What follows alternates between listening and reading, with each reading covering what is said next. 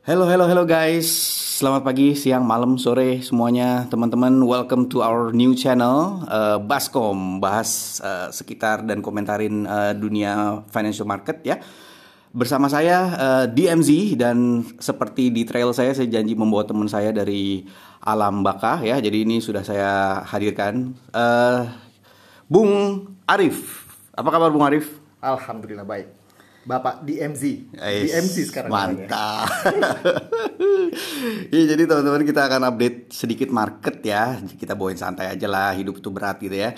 Jadi eh, perkembangan market kemarin kira-kira perkembangan yang menggerakkan pasar itu seminggu kemarin apa dan juga mungkin akan sedikit kita bahas. Eh, ke depannya market itu seperti gimana ya? Apa aja yang mempengaruhinya ya? Jadi nanti mungkin mudah-mudahan bisa membantu teman lah kita sama-sama tercerahkan. Bukan begitu Bung Arif? Begitu. Ya. Bapak DMZ. Oke. Jadi Bung Arif ke minggu kemarin itu apa aja nih yang mempengaruhi pasar nih? Yang bisa gua highlight itu ya Dim ya. Kemarin minggu lalu itu salah satunya adalah si Evergrande. Wes, wake me up, wake me Ya, up inside. Itu Evanescence. Wes, bukan ya? bukan yang wake me up inside itu bukan, Bukan, bukan. itu Aduh. Evanescence. Aduh. Salah kayaknya. Ya. capek juga Kalau ini apa nih? Evergrande ini apa, Arif? Evergrande itu em, konglomerasi di China. Ya. Oh, perusahaan konglomerat di China Nah, itu. Ya, ya, ini, ya, ya. Dia ini bergerak di dunia properti, namun mereka juga tuh konglomerasi, di mana industri-industrinya nggak cuma di properti. Jadi di air mineral ada, Oh, lalu ya. juga terakhir katanya dia juga punya di mobil listrik. Ya, Nah. ya, ya, ya. Terbelit hutang besar. Oh, si Evergrande itu ya. Yes. Nah, Ya, dia- jadi dia menarik punya- juga tuh. Dia punya hutang itu 300 miliar dolar US dollar. Masya Allah, banyak 300 amat miliar. gitu. Nah, kebayang kan? Iya, iya. iya. Sampai males gue untuk convert ke rupiahnya berapa. Nggak, nggak mampu kita ya, matematika yang nggak usah ada. Kita nggak punya Excel, kalkulator juga nggak cukup nih. Ya, jadi itu yang hampir menjadi default. Iya, ya, iya, iya. ada restrukturisasi. Nah, ini sentimennya jadi negatif. Iya, ya, iya. Karena di, di katanya- global uh, financial. Ya, karena katanya orang market takut karena kasusnya bisa jadi mirip seperti Lehman Brothers dulu di tahun 2008 ya kalau nggak salah ya Bung Arif ya. Sesignifikansi itu ya pengaruhnya berarti ya. Sepertinya begitu karena ya ini kan konglomerasinya eh, lumayan besar ya. Jadi pada saat itu sudah dari beberapa tahun yang lalu kan memang properti industri properti di China itu kan sebenarnya sudah bubble ya. Kalau misalnya kita dengar dulu beberapa tahun yang lalu pun banyak properti properti yang supply doang, lang lang yang lang yang apa ya pembelinya tuh jarang gitu. Jadi jadi ya memang seperti itu kondisinya sudah booming. Jadi kondisinya market propertinya sepertinya sudah nggak kondusif dari dulu. Nah mungkin Evergrande masih cukup eh, ambisius ya eh, dengan mengambil utang yang banyak ya. Jadi memang bisnis properti itu memang high leverage ya sepertinya ya Bung Arif ya. Jadi eh, mereka butuh uang banyak buat bebasin lahan, eh, terus kemudian tentu saja membangun itu kan butuh eh, uang gitu ya. Jadi mereka ngambil eh, loan banyak gitu ya. Cuman memang kalau dilihat seperti yang tadi lo bilang gitu, ini sebenarnya udah isu lama di Iya. China tuh Betul, udah betul. bubble bubble properti itu udah lama. Betul betul. Cuman betul. somehow ya ini sekarang akhirnya baru terbukti bahwa mereka tuh sekarang bubble gitu. betul betul. Ini si Evergrande itu di minggu lalu udah miss dua interest payment Betul. ke dua lender. Iya, iya, iya. Betul. Mungkin itu juga jadi eh, semenjak tahun lalu pun sebenarnya pemerintah China itu udah agak worried dengan kondisi bubble di eh, propertinya mereka gitu. Jadi mereka itu sempat mengeluarkan eh, regulation ya di mana mereka mengeluarkan tiga kriteria eh, rasio hutang yang harus dipenuhi perusahaan-perusahaan properti di China. Kalau misalnya mereka nggak memenuhi kriteria itu, mereka udah nggak boleh ngambil eh, loan baru lagi, gitu. Jadi salah satu kriteria, eh salah tiga tiga kriteria itu seperti rasio hutang, rasio hutang versus eh, asetnya itu mereka harus di bawah ras, utangnya harus di bawah 70%. Kemudian gearing rasio satu banding satu, artinya equity sama pinjaman itu harus satu banding satu. Betul.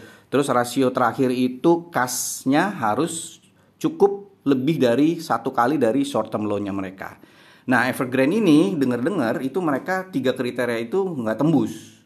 Semuanya di uh, merah lah istilahnya raportnya. Jadi ya itu. Jadi uh, itu peraturan itu yang membuat juga uh, Evergrande segera terlilit utang lah ya jadinya ini menjadi menjadi perhatian khusus lah dari pemerintah China. Cuman kalau gue lihat berita-beritanya Dims ya, ini belum ada skenario bailout loh Dim. Ya betul. Jadi memang mungkin pemerintah China itu juga sebenarnya sih mau nggak mau harus setidaknya memberikan dukungan lah ya karena ini industri di China juga gitu kan dan itu akan mempengaruhi perekonomian China juga. Karena biasanya kalau yang udah bicara too big to fail Nah, kita lihat si Evergrande ini termasuk kriteria itu nggak too big to fail gitu. Nah, Sampai akhirnya dibantu dan di bail out. Betul, betul, betul. Nextnya apa, Dim? Kita punya agenda apa lagi? Oh, ini, Dim. Krisis energi.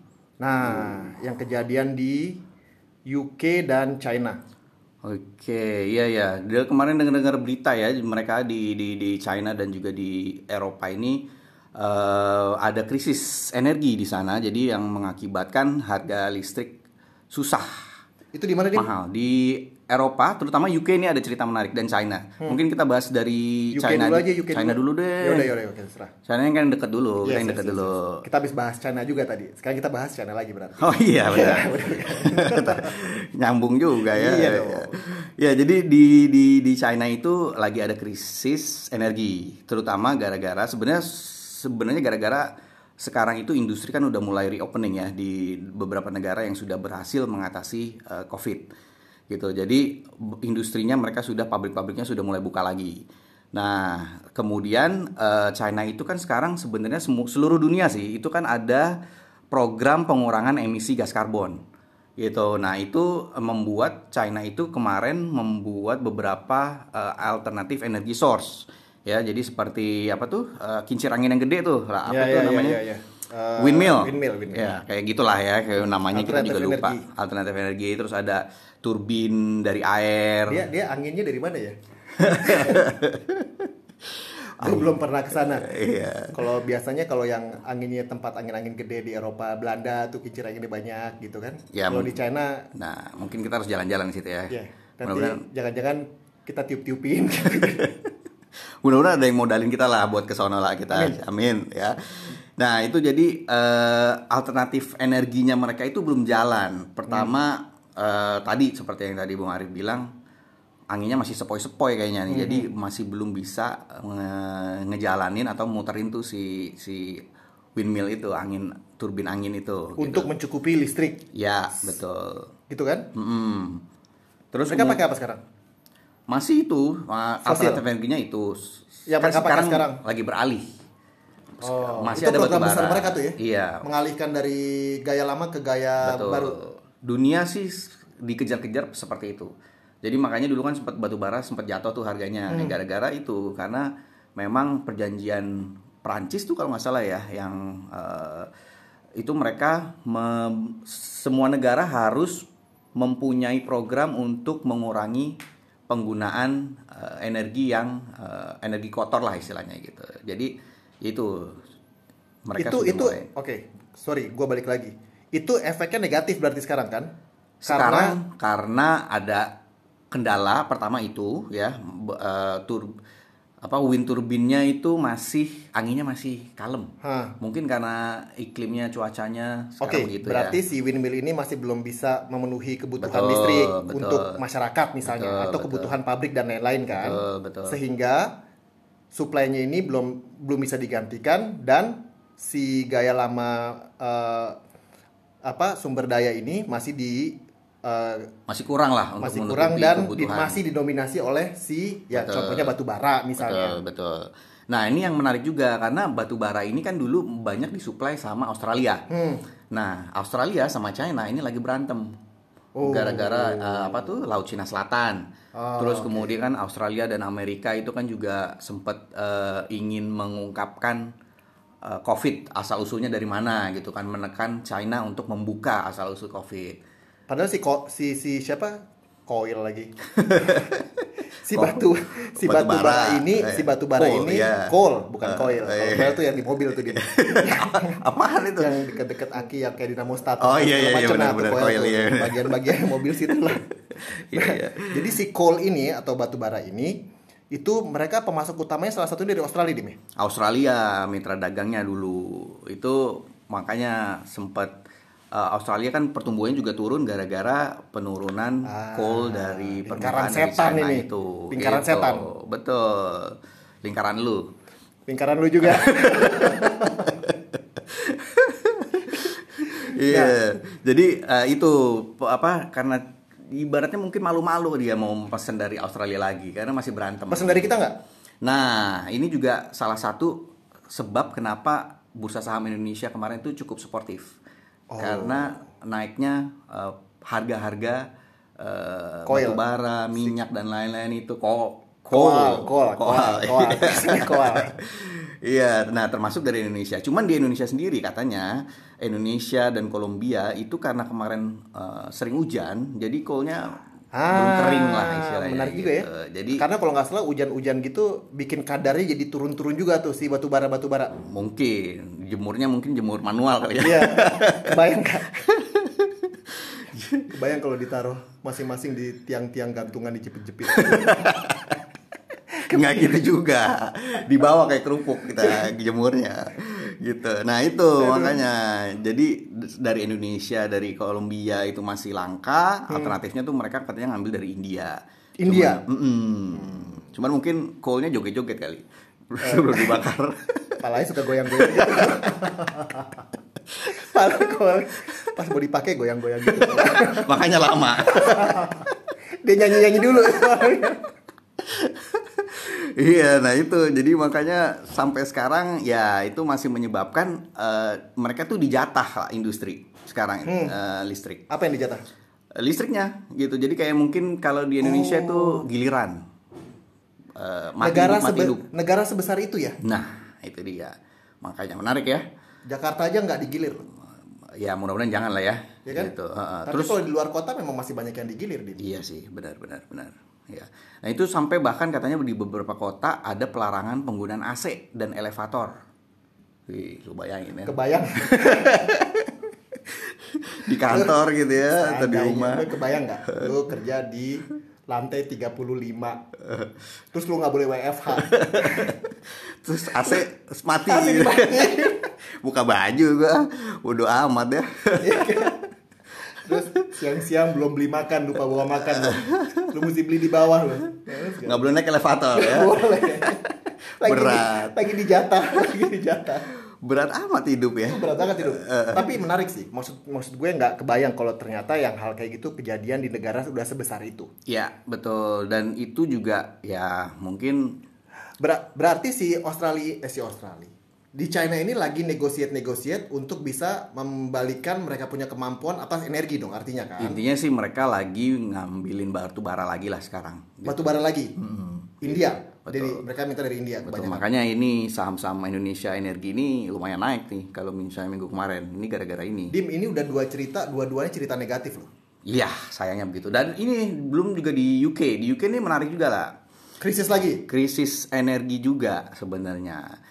Jadi yang pertama di Eropa itu gara-gara gas alamnya eh, sebagai alternatif energi ya. Ini juga eh, stoknya kurang gitu. Dan ini yang menarik juga ya itu tadi eh, alternatif energinya belum cukup untuk menutupi kebutuhan eh, kebutuhan energi di negara-negara Eropa gitu. Tadi sebelum lo cerita Dim, apa Dim yang gara-gara Brexit ya Dim? Jadi kalau sekarang Nah. itu yang apa?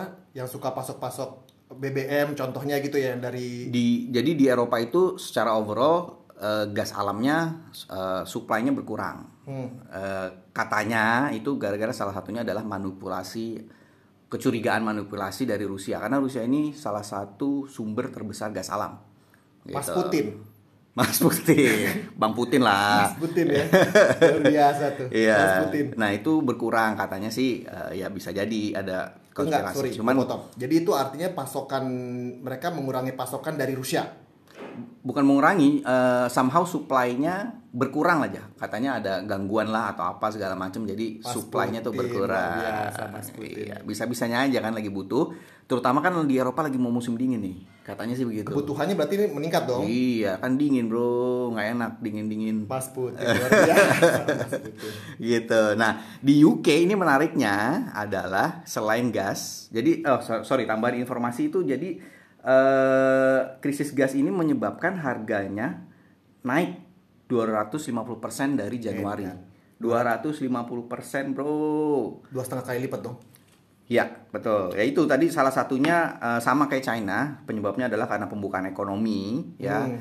Eh, kemudian eh, tadi masuknya musim dingin, ya. Terus kemudian juga di Eropa kan ada pengetatan emisi gas karbon, ya. Terus kemudian yang terakhir tuh tadi ada kecurigaan eh, Mas Putin itu tadi, siapa tahu dia manipulasi harga gitu, manipulasi supply harganya naik gitu. Jadi tagihan-tagihan listrik di Eropa itu, wah pusing. Kasihan dia ya.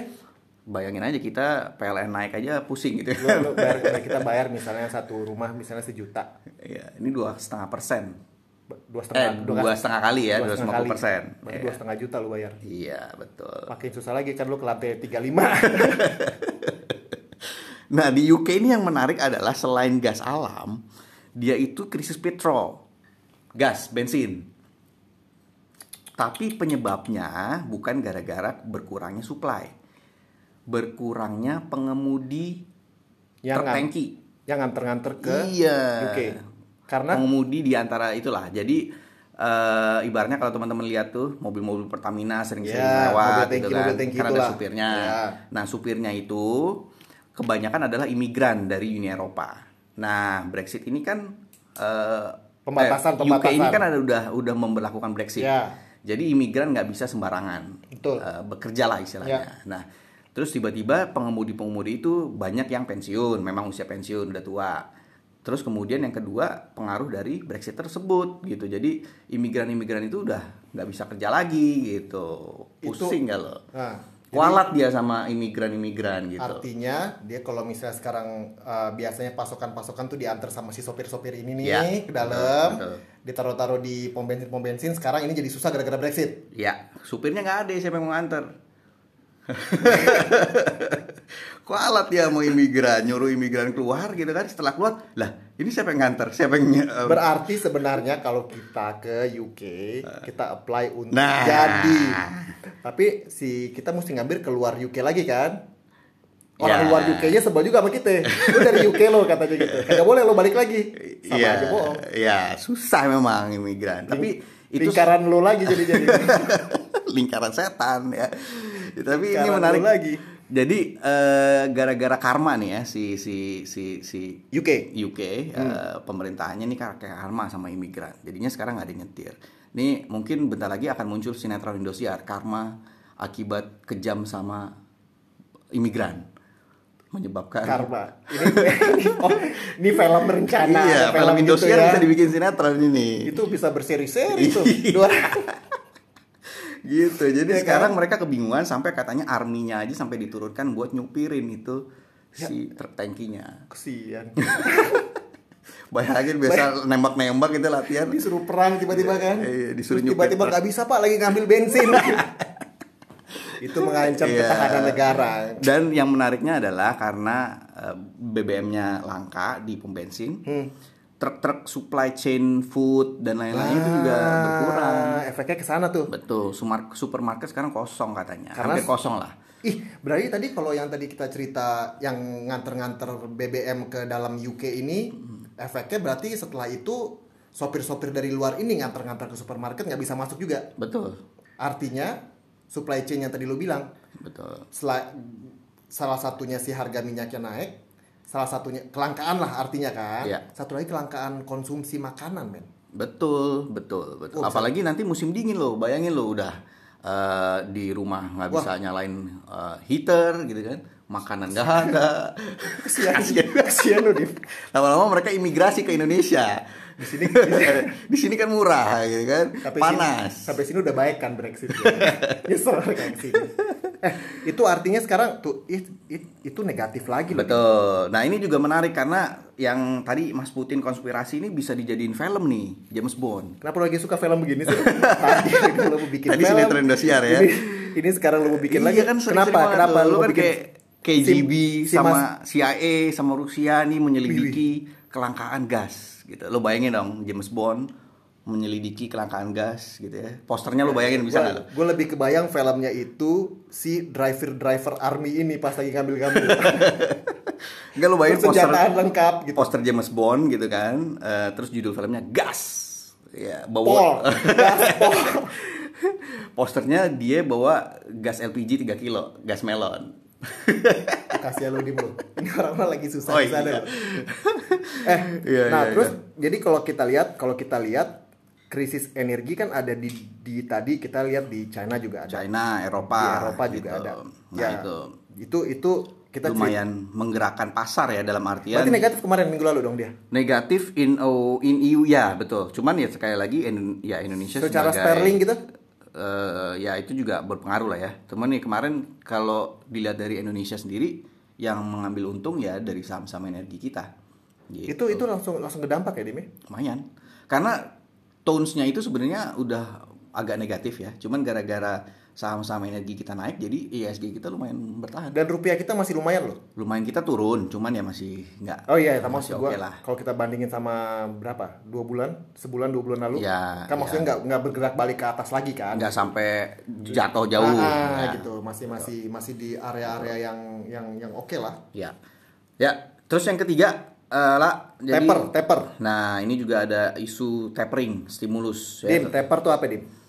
biasa eh, jadi Feds itu kan eh, Feds ini ya kayak bank sentral eh, bank sentralnya Amerika dia mengatur Ah, gue inget mo- moneter Yes, fis- gue inget. moneternya si si Amerika Iya, iya. gitu kan Nah, kan- melalui pembelian obligasi. Betul, menurunkan suku biasanya dia menurunkan suku bunga, terus kemudian eh, melakukan Sa- sa- aset purchase, dia melakukan Nah, betul, pembelian, aset purchase. pembelian eh, surat-surat berharga di pasar. Ya, Jadi betul. intinya mereka menstimulus perekonomian dengan me- memperbanyak peredaran uang di Betul. Jadi Ekonomi. si si aset-asetnya yang dibeli-beliin sama The Fed ini bisa punya duit untuk menggerakkan bisnis akhirnya Ya, ekonomi. Rencananya begitu, eh, apa eh, Tadinya begitu, teorinya kan? begitu, Nah. teorinya begitu. Jadi dan sekarang kan eh, dengan eh, perekonomian sudah mulai membaik di Amerika, nah itu biasa ada isu.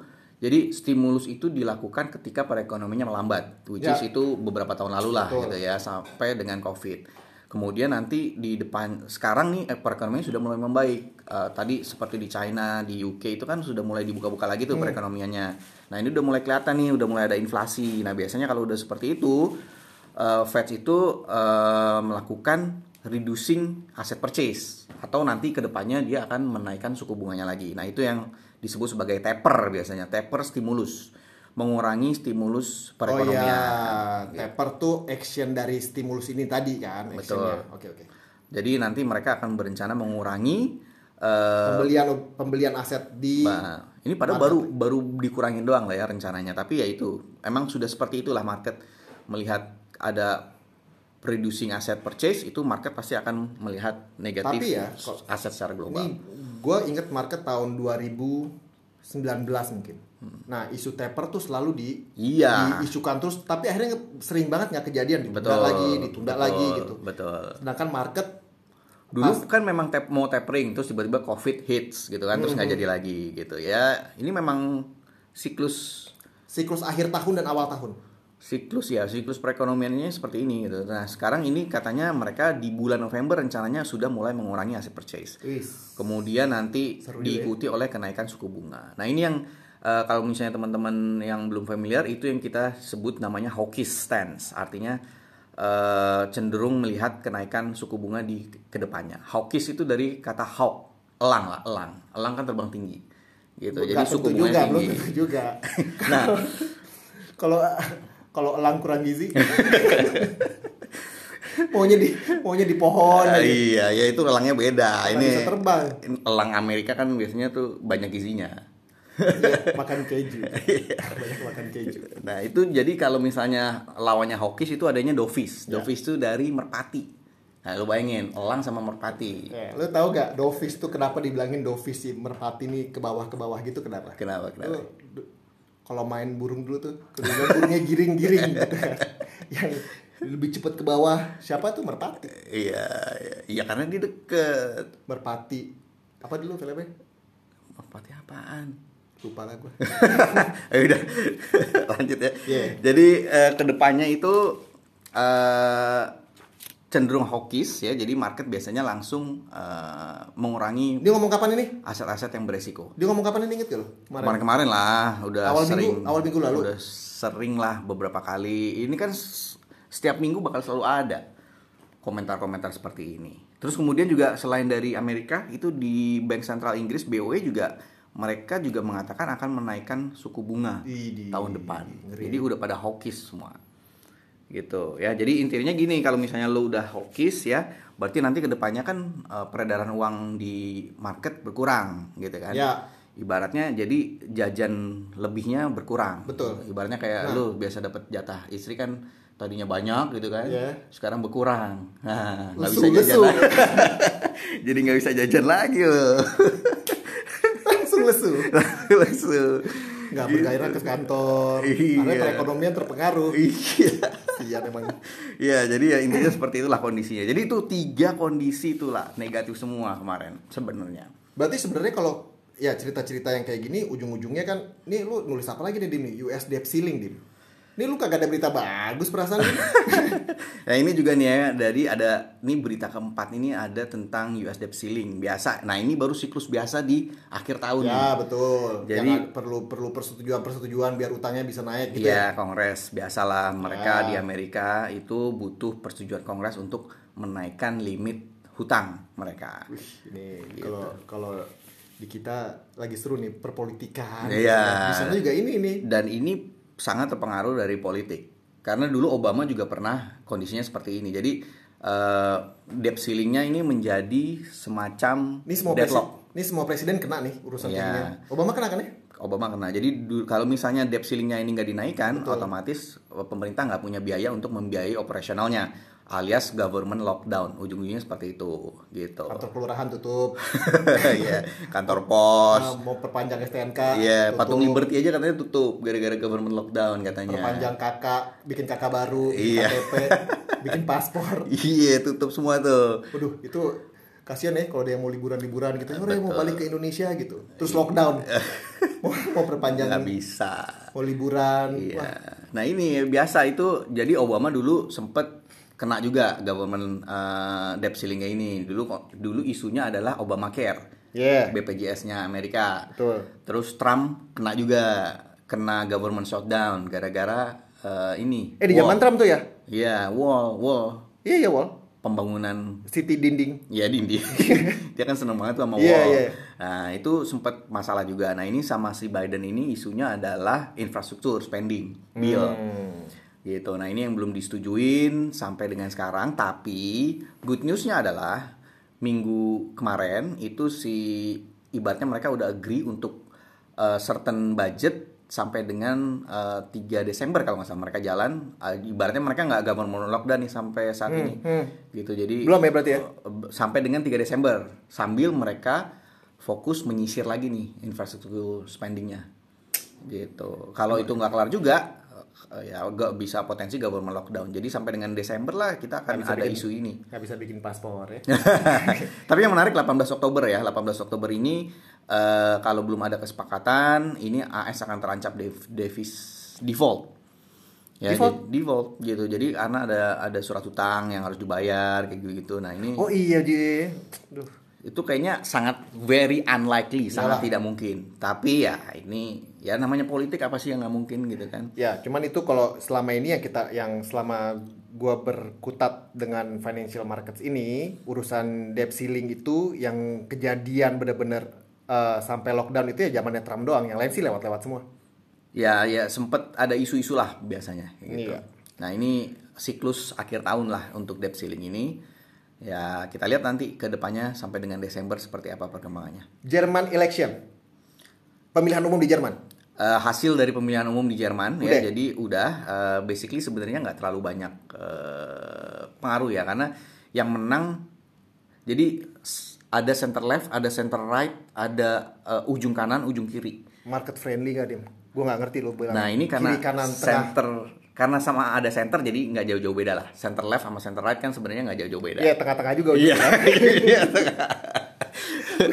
gitu. Kecuali yang menang eh, far right, Kanan, kanan ya. jauh, kiri jauh. Nah itu mungkin akan ada pe- perubahan kebijakan. Cuman kalau ini harusnya sih nggak nggak nggak beda jauh gitu. Dan cuman ya memang eh, too close to call eh, hasilnya. Mi- apa eh, mi- yang menang nggak nggak mayoritas gitu loh. Jadi harus ada koalisi. Nah ini koalisi ini yang harus kita perhatikan. Semoga aman. Gitu. Sepertinya mudah-mudahan aman sih. Harusnya sih nggak nggak nggak nggak Market friendly nggak? nggak nggak sepertinya ya nggak bakal berubah jauh lah kecuali Oh. mungkin isu-isu biasa yang di di di publish tuh kan biasanya imigran kayak gitu gitu masalah imigran kayak gitu nah itu yang mungkin akan berbeda Imigran UK. dia ah, mu- mudah-mudahan dia mengambil pelajaran dari UK Iya. gitu Jangan nanti kita jangan kita kagak dapat pasokan lagi dari luar nih. nggak ada supir lagi Wah. ntar nggak cuman nggak cuman mobil truk, mobil-mobil lain juga kagak mau masuk nanti. selain di Jerman politik juga ada di Jepang Fumido, oh sorry, Fumio Kishida. Fumio Kishida. Hai, Ya, hai, ya. hai. Itu eh, diperkirakan Senin depan akan dilantik menjadi Perdana Menteri Jepang yang baru menggantikan Perdana Menteri yang lama. Gue yakin dia adalah perdana menteri ke 100 nih, bener gak gue? Ih, iya Ya kan? benar, benar. Ke 100. Menggantikan PM perdana menteri Yoshihide Suga. Yoshihide Suga. Hai, hai, Hai, hai. Kita main Takeshi Castle lah. Jangan-jangan mereka berdua ini dulu kita kasih kasih. iya, jangan-jangan dia yang kaisar sama wakil kaisar ini. Gue masih dengan dubbing-dubbingnya itu. Lucu tuh Dawi. Aduh, lagi dong tuh Itu- filmnya dibuat lagi tuh, Gua seru tuh. Cari di YouTube aja deh, Dim. Kayak lucu tuh. Lucu, buat, lucu. Buat omongan apa? Buat buat tontonan sebelum tidur. Kenapa, Dim? Ya ini intinya kan eh, pergantian perdana menteri aja sih. Tapi Hmm. diperkirakan perdana menteri yang baru ini ya stance-nya nggak jauh-jauh beda lah sama yang lama gitu. Dan ini yang paling di accept sama market lah istilahnya. Oh, dia ini. Oh, berarti market friendly lah ya. Ma- eh, stable ya. Jadi eh, Lu kenapa sih stable. susah amat kalau gue bilang market friendly untuk ngejawab gue tuh iya gitu.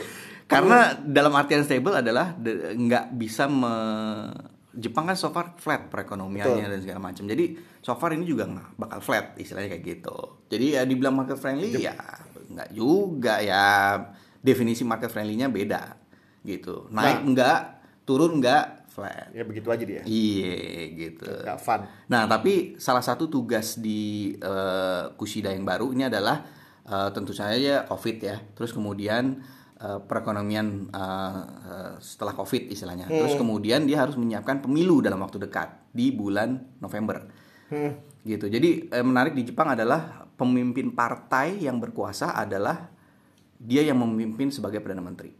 Jadi eh, setelah pergantian pemimpin partai dari Suga ke Kishida, nah selanjutnya mereka harus eh, dapat legitimasi dari rakyat Jepang dengan mengadakan pemilu di bulan November. Gitu. Lo bayangin kalau Voltus ikut pemilu gimana lah? Kira-kira milih siapa? Google tuh? Five. Google Five. Jadul banget. Jadi malu.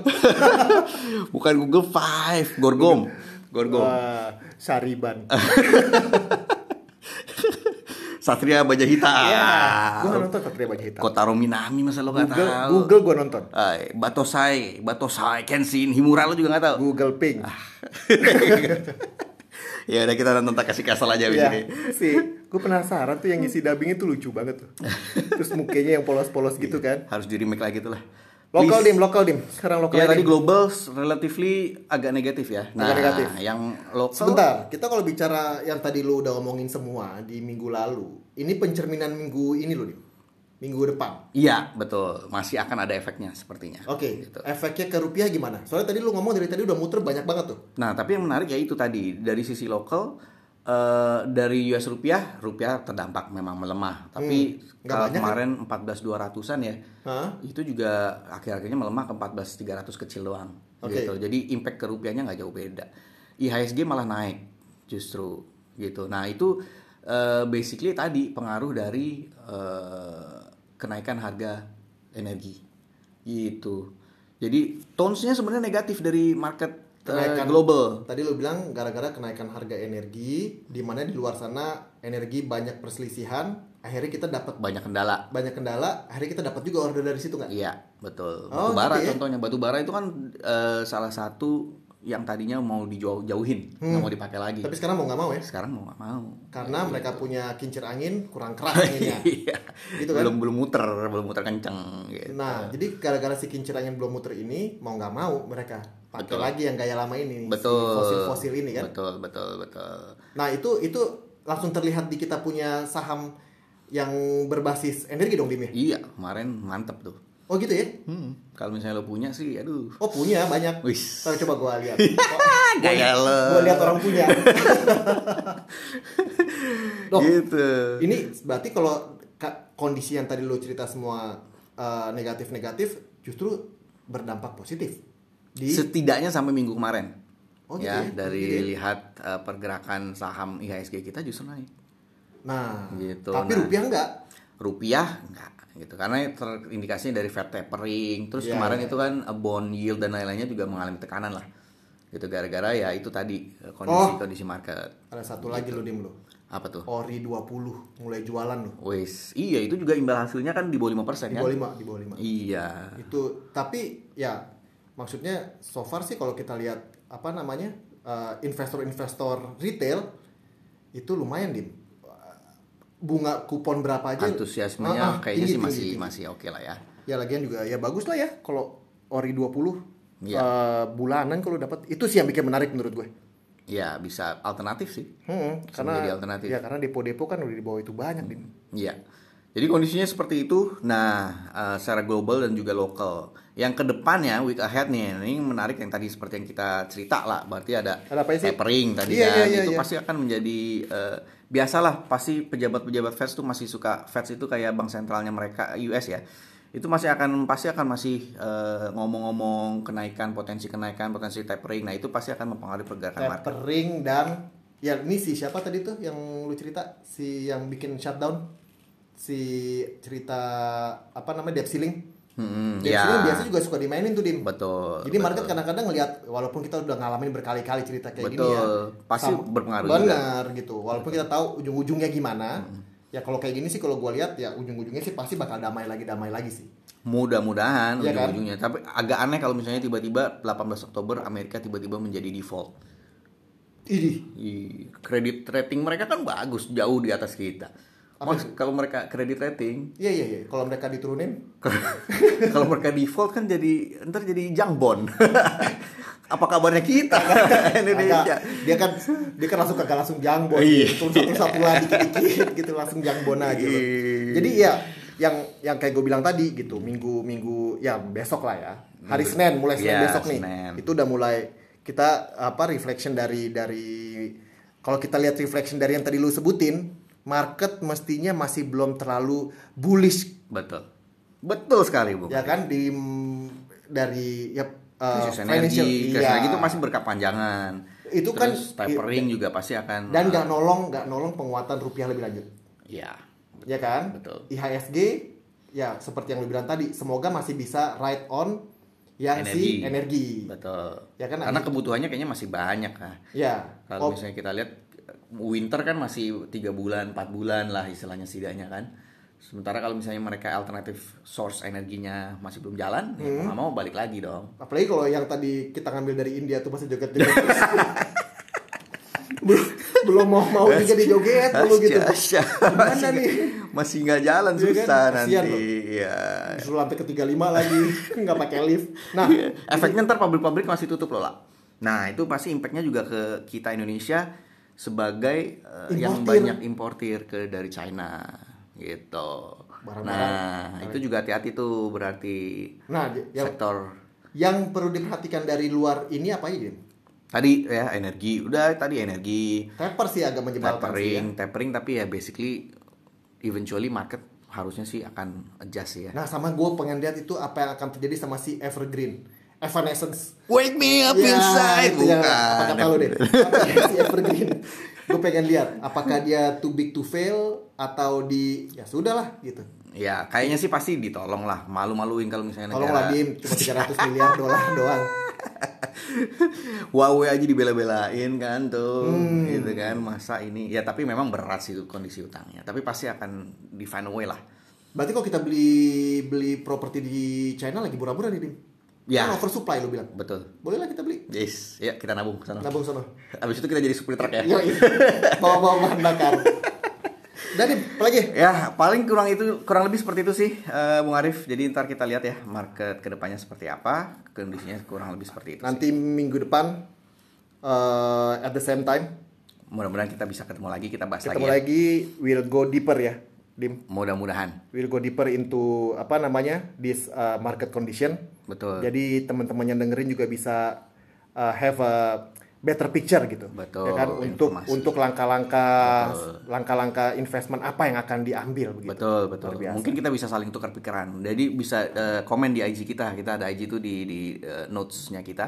Silakan, Nah, itu eh, silakan dilihat aja. Disebut dong IG-nya apa? Aduh, lupa. ada di notes-nya. Tuh, tuh lu bisa lihat lah. Bascom underscore POD. Iya, kurang lebih seperti Ya kan? Ha-ha. Itu itu. Iya, iya, iya. Udah liatin tadi. Oh, iya, iya. Bascom BAS Follow kita masih cuman dua orang keluarga doang. Ya lu aja lupa.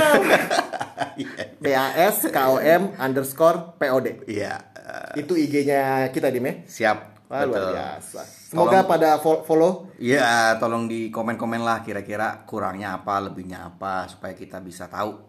Kita harus eh, improve gitu lah. Kalau ada yang pengen tahu info anything, Bisa di situ. Bisa di kita situ. coba ngobrol-ngobrol lah ya di situ ya. ya infonya info finansial ya, jangan info-info yang lain. Mau eh, tahu info apa lagi emang kita? Macam-macam. Nanti ditanya Atau mau bikin sinetron? Iya, tadi kan kita mau bikin tadi, film kan. James Bond. terus udah ditanggepin serius loh. Sama Iya. sutradara. Mas Boleh, Dimas, kira-kira Miss oh, sorry, Mas Dims. Mas Dims, kira-kira gimana Mas Dims kita bikin filmnya? Betul. Kita nggak Gue bisa- tahu kebayang posternya aja, gue nggak tahu bikin. Kita nggak bisa podcast lagi dong kalau Udah sibuk nanti ya. Aduh, oke. jadi minggu Oke. depan ketemu lagi waktu yang sama. Sip. With more news, Sip. uh, more uh, deeper news untuk teman-teman semua yang dengerin. So, oh by the way, stay healthy, ya. Amin. Uh, Covid protocols, please, guys, Betul, betul. guys, please ya. Ini kita lihat di jalan udah mulai rame Jangan sampai terlena. dan tetap waspada. Betul. Ingat yang ada di rumah, ingat yang apa merindukan teman-teman semuanya ya, masya Allah. Luar biasa, tumben lo bijak. Bijaksana. Iya. Bijak. tuh. Oke, Dim. Oke, sip. Ketemu lagi minggu depan. Thank you for listening. Uh, Thank you guys ya. thank you. Nanti kita ketemu lagi minggu depan. Oke. Stay tune. See you around. Bye bye.